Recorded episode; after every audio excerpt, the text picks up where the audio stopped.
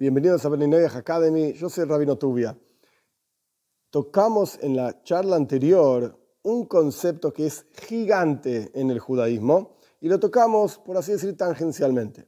Entonces, vamos a aprovechar y vamos a desarrollar este concepto en más detalle y esto nos va a servir, digamos, como puerta abierta para empezar a hablar de todo otro grupo de leyes enorme, importantísimo.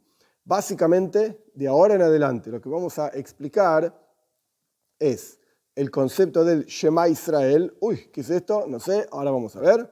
El concepto del estudio de Torah para Bnei Noyach y el concepto de la observancia del Shabbat para Bnei Noyach. Esto nos va a llevar un tiempo, por supuesto, porque hay muchos detalles y muchas cuestiones importantes para desarrollar. Vamos a empezar con el primer asunto, el Shema Israel. ¿Qué significa Shema Israel? Shema Israel es una, dos palabras en realidad, que son de un versículo que está en Parshas Vaishanan en la Torah, en el último libro de la Torah.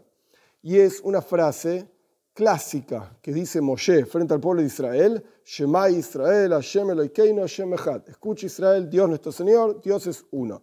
Traducción literal es esa, escucha Israel significa la gente que estaba parada frente a Moshe. Nuestros sabios aprenden de aquí, de la continuación de los versículos que dice Moshe, que hay una mitzvah, un precepto para el pueblo de Israel, de recitar este texto una vez a la mañana y una vez a la noche. Porque el texto dice más adelante, en el momento en que las personas se van a dormir hay que recitar esto, y en el momento en que las personas se levantan hay que recitar esto. Este precepto así como está, no se aplica a Bnei Noyach. ¿Qué significa no se aplica a Bnei Noyach? ¿Que Bnei Noyach tienen prohibido decir Shema Israel, Hashem Elokeinu, Hashem estas, estas palabras? No, obviamente las puedes decir, no hay ningún problema. La pregunta es, ¿es un precepto decirlo a la mañana y decirlo a la noche? hay que ser estricto y decirlo una vez a la mañana y una vez a la noche? Pues, técnicamente hablando, no. No es un precepto, no es una obligación. ¿Es algo positivo? Sí, claro. ¿Por qué? Porque el contexto del texto es la unicidad de Dios. Escucha Israel, Dios, nuestro Señor, Dios es uno. Quiere decir que no hay dos dioses, quiere decir que Dios no tiene cuerpo, Quiere decir que Dios en la práctica, si uno profundiza, y esto sería demasiado largo para explicarlo, Dios es lo único que existe. No es que Él es uno.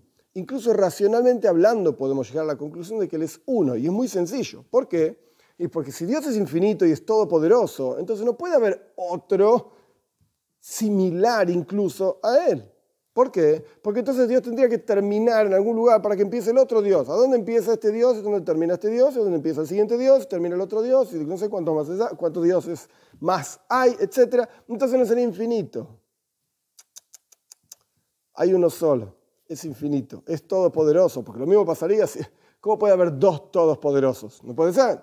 Porque entonces eh, uno de los dos no es todopoderoso.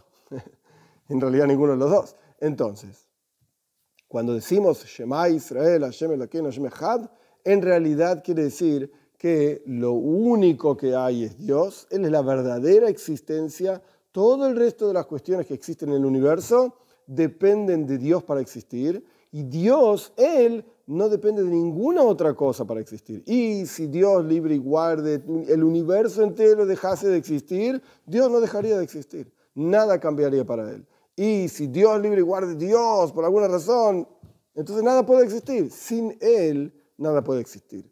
Esto en, el lenguaje clásico de la filosofía judía se llama que Dios es la existencia necesaria. Él es la verdadera existencia, es independiente de todo el resto de las cosas. Todo el resto de las existencias son efectivamente dependientes de Dios para existir y este es el concepto de este versículo. Escucha Israel, Dios nuestro Señor, Dios es uno. Para resumir nada más, ¿es un precepto para Bnei decirlo a la mañana y a la noche? La respuesta es no. Es algo positivo que pueden hacer para fortalecer la fe en el Dios único y verdadero. Verdadero quiero decir que todo depende de Él y Él no depende de nada. Sí, es algo positivo para hacer.